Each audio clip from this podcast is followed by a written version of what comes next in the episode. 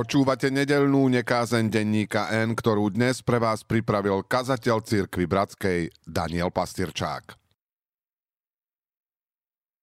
Keby sa Vianočný príbeh odohral dnes, Jozef s tehotnou Máriou by zrejme do Betlehema dorazili na rozheganom autobuse. Narazili by na betónové zátarasy a ozbrojencov zo samopalmy. Perskí mudrci by prileteli medzinárodným letom do Tel Avivu, pohyb hviezdy by sledovali cez aplikáciu na iPhone. Vianoce 2023 sú za nami. Vo svete moderných technológií a globalizácie pôsobí ich príbeh rozprávkovo ako pozostatok cudzieho archaického sveta. Ten svet nám však nie je až taký vzdialený. V mnohom sa podobá svetu, v ktorom žijeme. Tak vianočný príbeh v čase medzi dvoma svetovými vojnami vnímal aj básnik T.S. Eliot. Putovanie mágov si zvolil za symbol svojej cesty k viere – Eliota dodnes mnohí považujú za apoštola skeptikov. 29. júna 1927 bol tento apoštol skeptikov pokrstený v prázdnom kostole. V tom istom roku napísal báseň Journey of the Magi. Cesta Eliotových mágov je osamelá. Putujú cudzím svetom. Napokon zistia, že aj niekdajší domov sa im stal cudzinou. Vrátili sme sa do svojich krajín, do svojich kráľovstiev, a nenašli sme pokoj v obvyklých povinnostiach medzi cudzími ľuďmi, držiacimi sa svojich bohov. Osamelosť mágov je výrazom Eliotovej osamelosti. Taký bol jeho život. Vnúk unitárskeho misionára zo St. Louis už v detstve zavrhol pragmatickú vieru rodičov, zbavenú mystéria. Študent Harvardu fascinovaný buddhizmom. Muž neurotickej angličanky, ktorá roky pred jeho očami mizla v temnote psychickej choroby avantgardný básnik, väčšine neistý, väčšine chorý, osamotený v hľadaní zmyslu, ktorý by presiahol náhodné a bezvýznamné bytie človeka. Intelektuál odsudzený svetu, ktorého význam sa vyprázdnil. Taký bol pre človeka s citlivosťou Eliota svet medzi dvoma vojnami. Po svojom krste Eliot zažil i odsudzenie od svojich priateľov.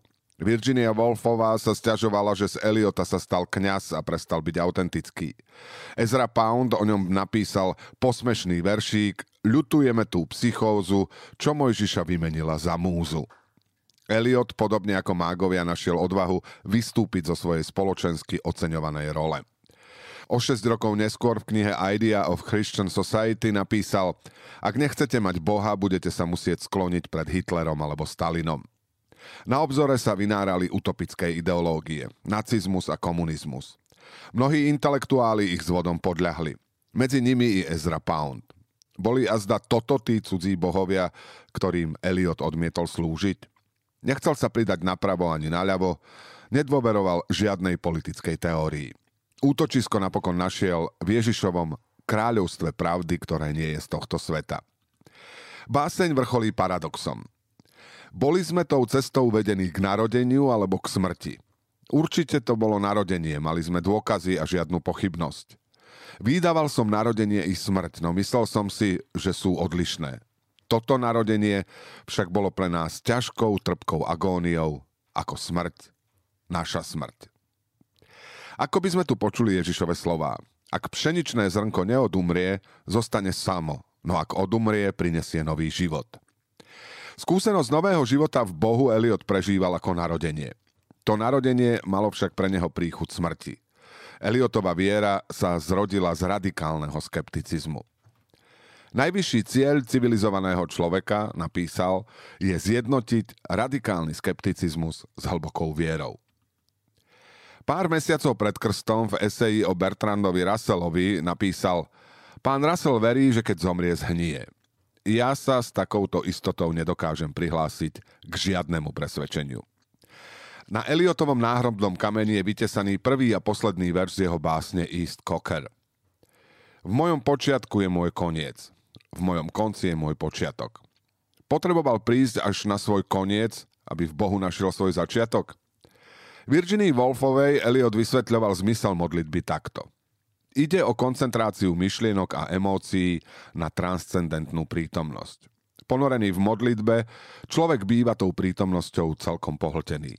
No práve takéto zaujatie človeka bytím, ktorého presahuje, v ňom znovu zjednocuje rozbité vedomie samého seba. Také je Eliotové putovanie mágov. Mystický zostup k prameňu, tam, kde všetko, kým som, končí a začína. V básni Little Gidding Eliot napísal S obrazom tejto lásky a hlasom tohto volania neustaneme v hľadaní. A cieľom všetkého nášho hľadania je dosiahnuť bod, odkiaľ sme vyšli a poznať to miesto po prvý raz. Počúvali ste nedelnú nekázeň, ktorú dnes pre vás pripravil kazateľ cirkvi Bratskej Daniel Pastyrčák.